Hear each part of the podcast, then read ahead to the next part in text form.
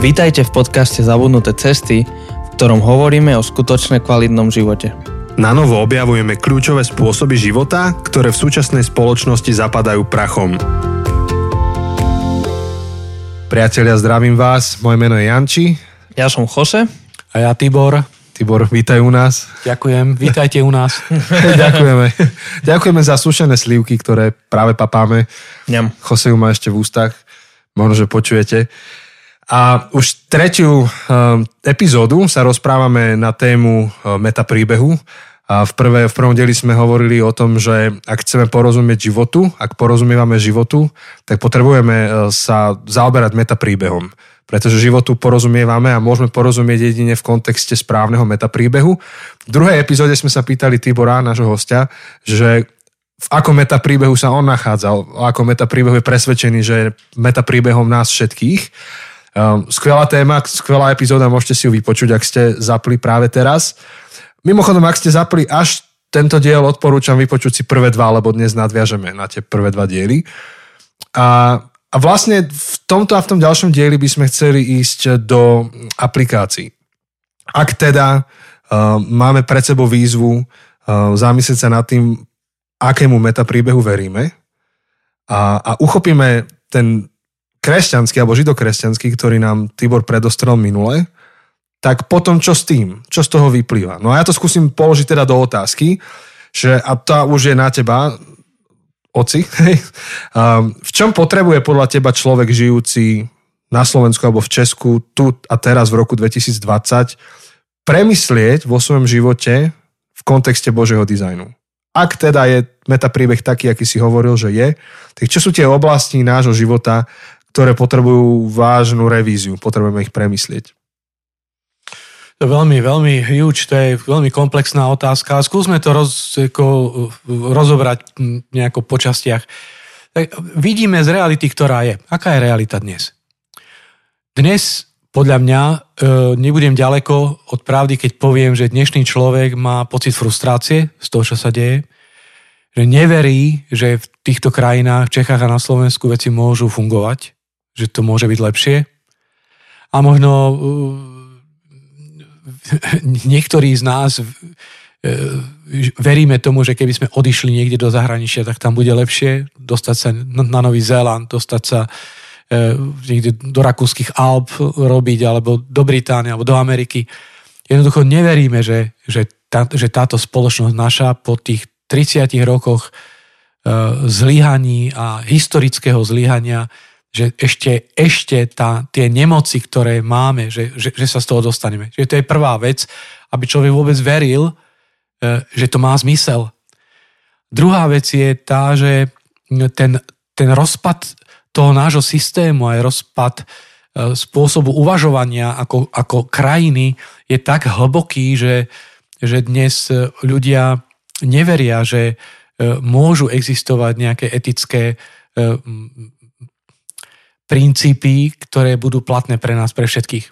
Ja som mal napríklad študentku, ktorá na otázku toho, či považujú, že či považuje podvádzanie na skúškach za normálnu súčasť života, tak v tej triede, ktorú som mal, mi asi 80% študentov zdvihlo ruku, že áno, že podvádzanie na skúškach, na písomke e, považujú za normálnu súčasť života, že to je bežná vec, že nič zle nerobia. A potom tá jedna dievčina vstala a povedala, že ja keď môžem, tak podvediem. Tak on nastalo hrobové ticho a ja sa aj pýtam, a máte chlapca? A ona, že hej.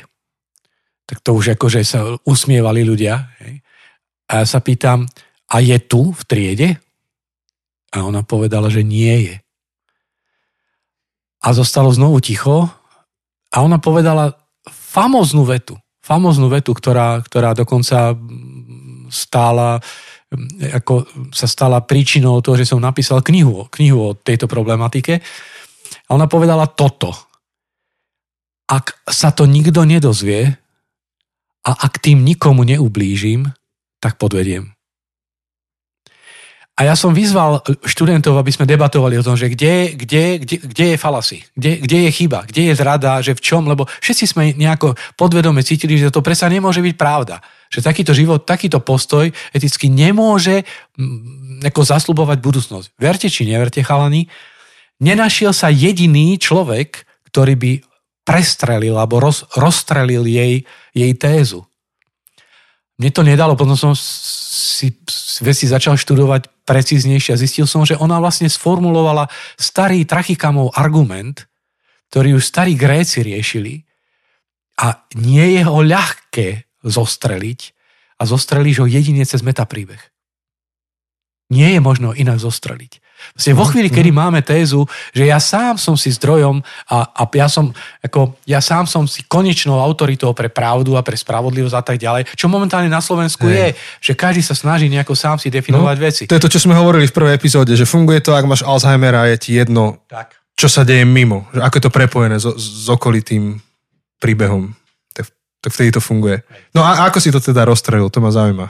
Asi aj Joseho, aj ostatných. Ja som e, na tie triedy to nerozstrelil, ja som atakoval všetkých tých, ktorí sa snažili jej to nejako vyhovoriť, pretože tie argumenty neboli korektné.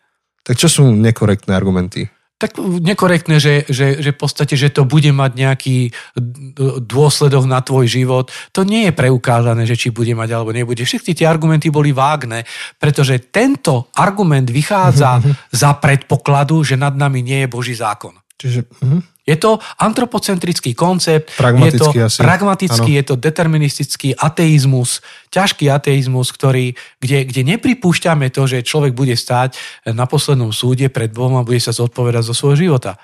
A preto môže Paška, keď bol predseda parlamentu, povedať, vyhraj voľby a rob, čo chceš.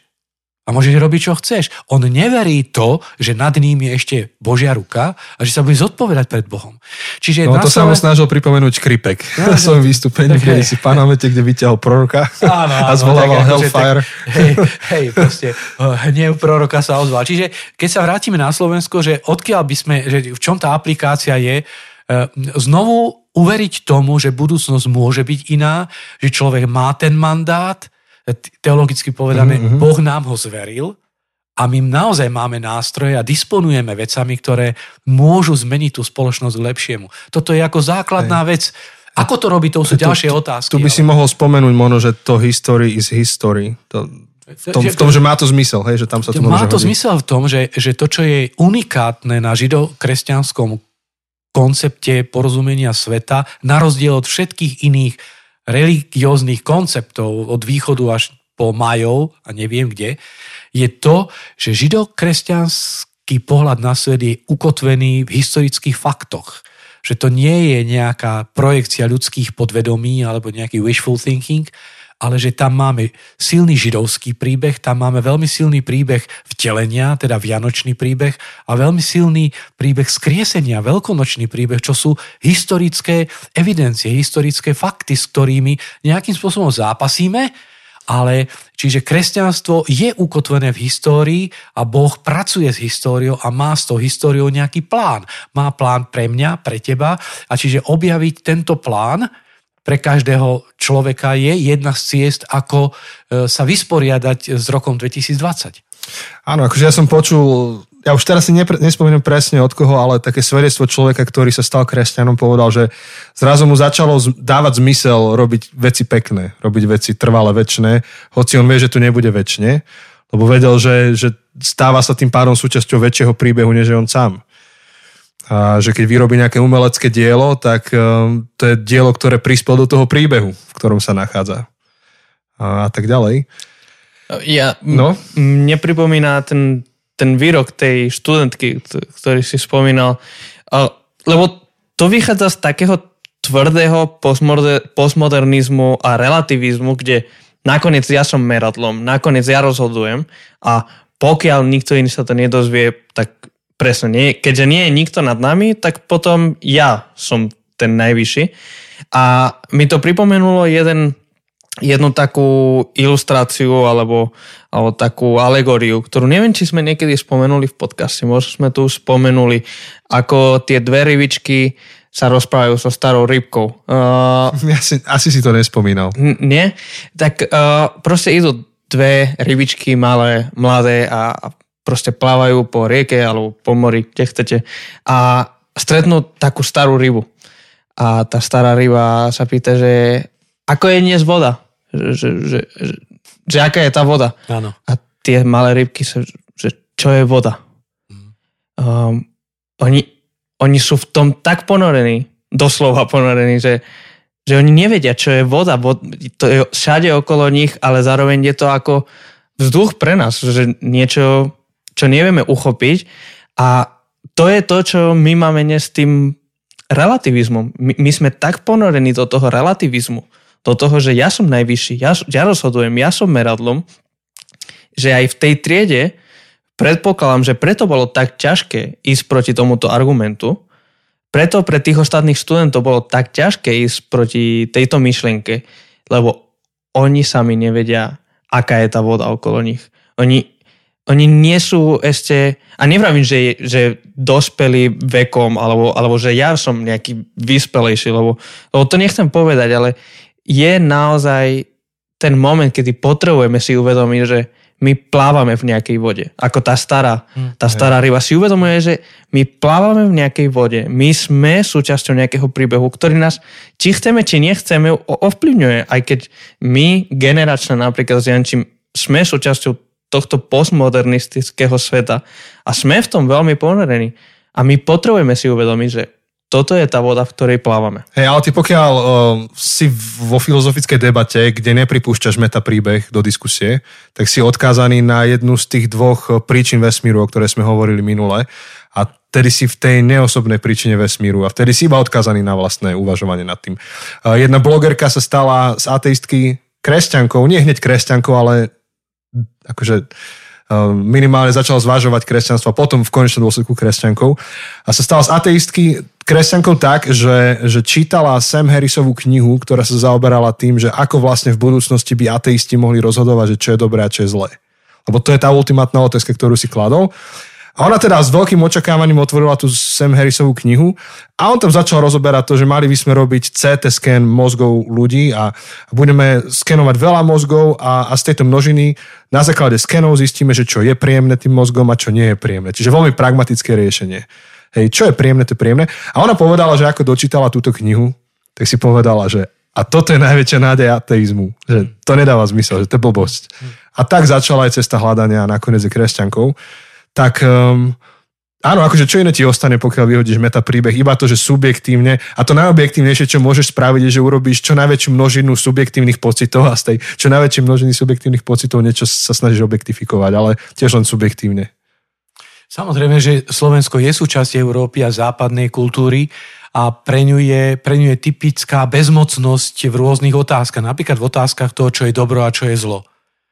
Bolo zaujímavé, že keď teraz v automobilovom priemysle pred pár rokmi e, praskol ten, ten, ten prúšvih e, s tými podvodmi na výfukových plynoch, ktoré Volkswagen mal. Volkswagen, no. A, a, a, a je zaujímavé, že generálny riaditeľ vtedy do médií povedal, že tento problém nie je pre právnikov, ale pre etickú komisiu.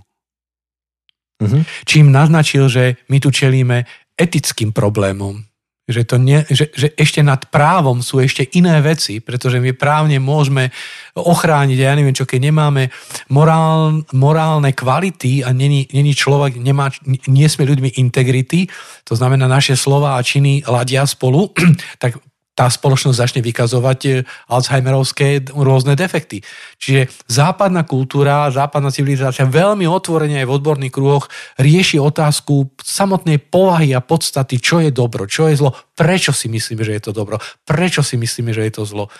A, a to je aj veľmi historicky, to je zaujímavé tá otázka etiky a práva, lebo však otrovstvo bolo legálne. Um, to rozdelené, v Amerike to rozdelené Černochov a, a no, no, segregácia. segregácia, to bolo legálne. Akože tí, čo bojovali proti tomu, išli proti zákonu a, a, a napriek tomu robili, dnes hodnotíme, že robili dobrú vec, lebo nad tým zákonom, nad tým právom bolo etik, bola etika, bolo nejaký etický, morálny zákon, podľa ktorého sme dnes rozhodli, a poviem to veľmi relativisticky, my sme sa rozhodli, že moralita a, a táto etika a konkrétne táto etická odpoveď a nie iná etická odpoveď je lepšia než zákonom. Mm. Ale rovnako by sme mohli relativisticky a veľmi milné by sme mohli povedať, že nie, segregácia je dobrá.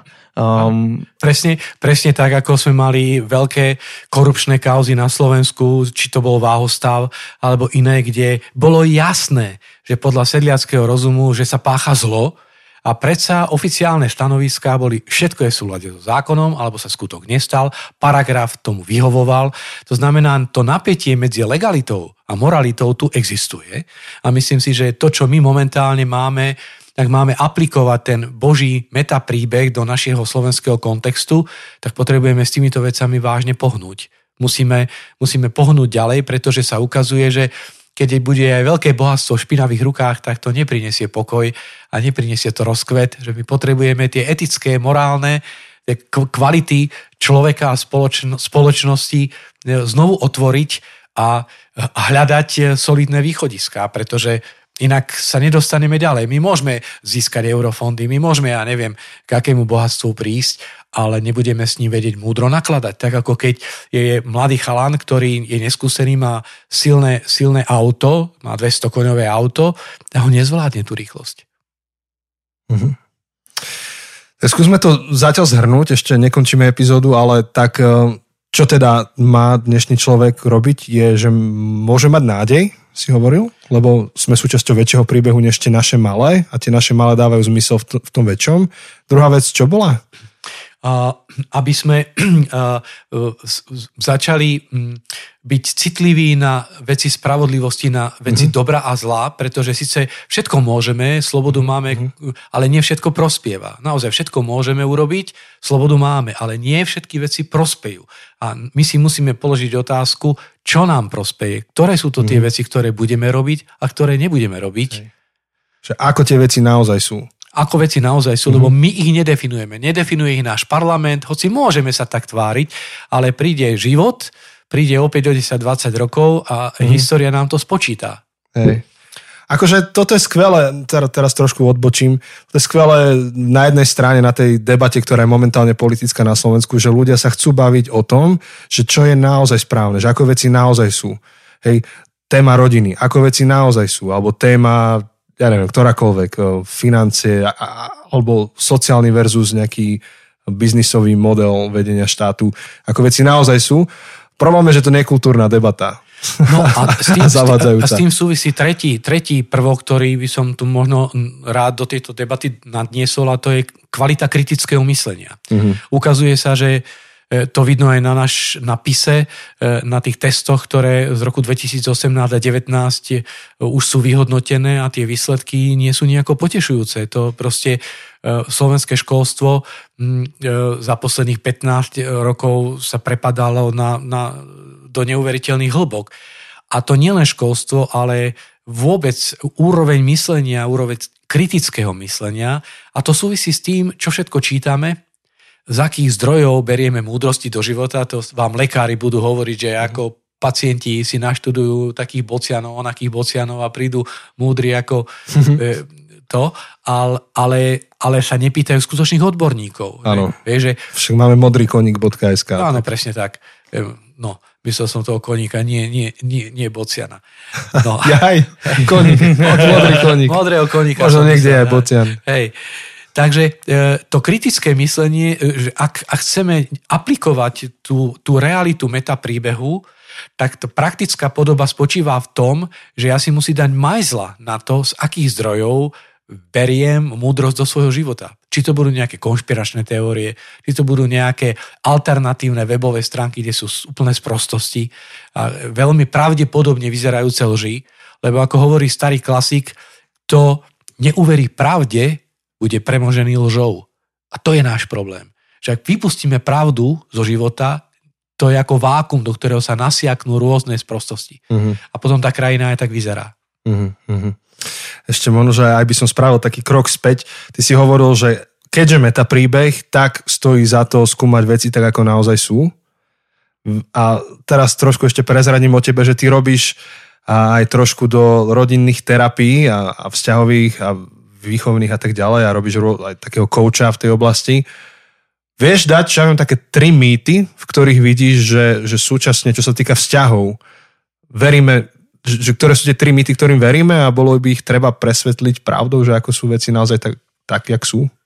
To, to je, tých mýtov je oveľa, oveľa viacej. Také tvoje obľúbené, daj, dajme, dajme, to ani nie, že moje obľúbené, ale tie, ktoré naozaj letia momentálne, uh-huh. tak jedna, jedna, jeden z prvých takých e, trendov je výchova nevýchovou. To znamená, e, my veríme tomu, že tie deti sú v podstate dobré, a že my im len vytvárame prostredie, aby sa oni seba aktualizovali, seba rozvíjali, čo je v podstate buddhistický koncept, že, že Boh drieme v tebe a ty len vytvor facilitating, vytvor nejaké prostredie a to dieťa sa, sa vyvinie do nádherného lotosového kveta. Alebo trošku aj ten no, marxisticko-leninský, nie? No. Isté, aj, aj, aj, ten, aj ten aspekt tam je. Čiže toto je ilúzia, to nie je pravda. Jako e, židokresťanský koncept hovorí to, že, že človek je porušené bytie a preto potrebuje formatívne sily, veľmi jasné, zdravé prostredie, ako dieťa, keď sa predčasne narodí, potrebuje inkubátorové prostredie. Keď ho necháme len tak, samo na seba, tak neprežije. My potrebujeme múdru formáciu. To je prvá vec. Druhá vec je, dnešní ľudia naozaj veria tomu, že keď hodne zarobím a keď mám spoločenskú prestíž a zabezpečím deťom tieto veci a budú mať kvalitný šport, kvalitné školy a zaplatím im všetko osobného trénera alebo ja neviem čo, tak budú mať úspešný život. To nie je pravda. To je, to, to, je, to je druhá ilúzia. Čiže veríme tomu, že mať je viacej ako byť. No a metapríbeh to ako osvetľuje? A metapríbeh hovorí, že je kľúčové to, kým si, nie to, čo máš. Ale to, kým si, to, kým si pred Bohom to, kým si, či si človek integrity, či, či žiješ posvedcujúcim životom, či pracuješ na sebe, na, na, na svojich cnostiach, na svojom vnútornom, skrytom srdca človekovi, nazvime to takto, mm-hmm. lebo, lebo môžu byť nádherní ľudia a, a, a, a nemajú veľké bohatstvo a, a, a môžeme, môžeme nájsť super úspešných ľudí, ktoré, ktorí sú proste brutálni, násilní mm-hmm. a zvrhli, ja neviem, aký. Hoci nevždy je to tak a sú, môžu byť nádherní, krásni ľudia, ktorí sú milionária. Čiže, ale ale toto, toto je, keďže Slovensko nepatrí k tým krajinám, ktoré by, e, e, ktoré by malo, malo tradíciu milionárov, ale toto sú všetko veľké zmeny, ktoré sa udiali za 20 rokov. My nemáme aristokratické pozadie vybudované e, silne, takže my máme, my sme ako, bez, ako bezbranné dieťa, E, ktoré, ktoré čeli rôznym vírusom, rôznym baktériám a nevieme, čo s tým. A to tretie je to, že rodičia dnes veria v autonómiu. To znamená, že ja som rodič, konečná autorita a mne nemá kto čo povedať, ako ja budem alebo nebudem vychovávať deti. Ja to viem najlepšie. Ilúzia toho, že ja viem a ja poznám pravdu, ten, tento antropocentrický postoj, Eh, že ja tvorím metapríbeh, ja tvorím realitu, je ťažkou ilúziou a myslím si, že tí rodičia eh, ťažko zaplačú, ktorí podľa tohto budú vychovávať deti a neprejde veľa, možno za 10 rokov budú vidieť ovocie svojej investície a budú vidieť, že tá investícia bola zlá. Mm-hmm že mohla byť oveľa, oveľa, oveľa lepšia. A ten biblický metapríbeh to ako osvetľuje? Metapríbeh e, os, osvetľuje v tom zmysle, že človek nevlastní pravdu, ale Boh vlastní pravdu a teda človek aj rodič je pod autoritou vyššou, to znamená otvára priestor pokore, otvára priestor otvorenosti, inkluzívnosti, otvor načúvaniu tým iným, a to sa potom prejavia aj v manželstve, že proste e, ten muž e, pripustí, že tá žena môže E, lepšie rozumieť veci než on. A naopak, že tá žena pripustí, že lepšie ten manžel niektorých veciach rozumie, lebo zase tu máme iný fenomén, že mnohé tie súčasné ženy sú mimoriadne schopné, mimoriadne akčné, ale mimoriadne agresívne a mimoriadne autonómne v tom zmysle, že pohrdajú mužmi. Ten môj chlap a tak ďalej, ten taký nemožný, onaký, hen taký. Nie, že by nemali pravdu. Ale to, že máme nejaké chyby a to, že tí partneri v mnohých veciach ako nestíhajú, to nám ešte nedáva právo ich odpíliť, ich znížiť ich vo vlastných očiach a nedať im hodnotu. Podľa Božieho metapríbehu otec, mama, muž a žena majú rovnakú hodnotu pred Bohom. A preto ja, keď pristupujem k inému človekovi, k inej rase, inému sociálne postavenému človekovi, základný postoj, s ktorým prichádzam, nie že to je nejaký debil, uh-huh. alebo že to je, ten nemá peniaze, ale ten, ten má peniaze, tak s tým budem dobre vychádzať. Nie. Pred Bohom platia iné, iné rovnice a tam platí to, že každý je človek na obraz Boží a preto musíme s úctou a rešpektom pristupovať ku každému človekovi. A preto aj možno tá úcta a rešpekt nie je niečo, čo na Slovensku zažiješ v doprave, nezažiješ to v zdravotníctve, nezažiješ to v školstve, nezažiješ to v biznise, biznismeni bežne hovoria, že v čase, keď podpisujeme zmluvy, už vieme, že ten partner to nedodrží. Alebo že my to nedodržíme. Mm. Toto sú veľmi zlé signály, s ktorými potrebujeme niečo robiť. Mm. Tak čas sa nám nachýlil. Neviem, či ešte ty máš, Jose? Nie, nie, nie. Hey, budeme... Je to, myslím, že akurát ešte máme veľa vecí, o ktorých by sme sa hey. mohli rozprávať ale na to máme ešte ďalšiu epizódu. Áno, takže my sme si rozdelili ten, tento, túto časť debatu na dve epizódy, jedna je dnes, na budúce sa pýta Jose, tak Jose potom položí ďalšie otázky. Tak e, ďakujeme vám za pozornosť, ďakujeme aj Tiborovi, že nám venuje čas. Ďakujem. A chcem vás pozbudiť, že ak máte otázky, a verím, že to, čo tu je hovorené, tak e, vzbudzuje veľa otázok alebo vás podnecuje k nejakým ďalším úvahám, tak ak také otázky máte, pošlite nám ich, či už v písanej forme, alebo v nahovorenej forme. Ak by ste nám nahovorili váš hlas, tak my ho radi pustíme takto do éteru. Tak a budeme radi, ak tieto naše podcasty, naše epizódy budete zdieľať na Facebooku alebo na Instagram, keď to počúvate. Pošlite to kamarátom, pomôžte nám sa dostať k ďalším ľuďom, ktorých by to, to mohlo zaujímať. A takisto sa môžete aj podielať na tom, čo robíme a to veľmi prakticky tak, že sa stanete našim patronom. Stačí ísť na zabudnutecesty.sk a tam sa dozviete viac. Tak za... som myslel, že ešte Jose niečo povie. Nie? Tak ďakujem vám veľmi pekne za vašu pozornosť aj priazeň a užite si ešte pekný zvyšok týždňa. Počujeme sa o týždeň. Nech sa vám darí.